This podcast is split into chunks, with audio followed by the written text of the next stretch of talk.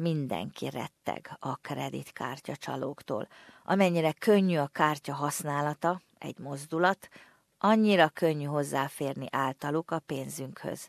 Még egy mozdulat. Um, it's really important these days because we don't just have a physical presence, um, we have an online presence and we have to make sure that we are secure. Well, my kids are more tech savvy than I am, and they go, Mum, you know, everything's safe, which it isn't. But I know a lot of older women who won't use online banking at all. A szabályozó szervezet az Australian Payments Network kimutatása szerint a kártya csalások 78%-a az interneten történtek. Tavaly 13%-kal nőtt a számuk. Dr. Leia Furi a hálózat vezetője. Azt mondja, legyünk nagyon óvatosak, a legkisebb pénzkiadásra is figyeljünk oda. What we see is that fraudsters take small amounts and these increase over time. And what customers should certainly be doing is looking for the small amounts on their bills that don't make sense and that are unfamiliar. De nem csak a lakosságnak van aggodalomra oka. Üzleti vállalkozásokat Pénzintézeteket is arra sürgetnek a kreditkockázati szervezetek, hogy növeljék az online kifizetések pénzforgalom biztonságát. Susanne Steele az Experian egy globális információs és pénzügyi szolgáltatásokat biztosító cég vezérigazgatója.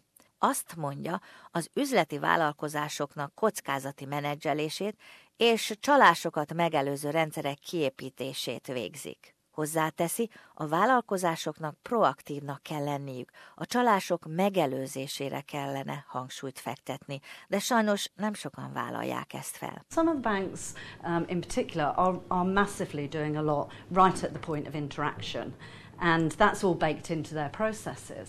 But in many organizations they're not building that into the front end. A kibertolvajok sokféleképpen dolgoznak.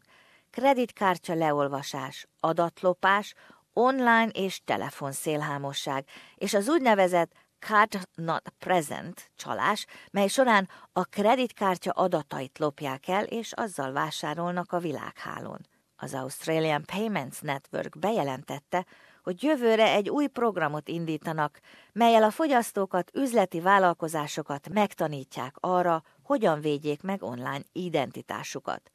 Az ausztrálok egyre többen használják az internetes új platformokat, ötször többen vásárolnak ott, mint az üzletekben. Még egy csalást nem nehéz megtalálni, Miss Steele azt mondja, mindenkinek ki kell venni a részét a visszaélések felfedésében. Technology businesses like Experian who are investing millions in products to combat fraud, you know, it's a race. It's a race. And, you know, we all as consumers and as businesses have a moral obligation to really try and fight this crime. A verseny most azért folyik, hogy a szélhámosságok, csalások, visszaélések ne legyenek olyan könnyűek, ne érje meg annyira, mint most.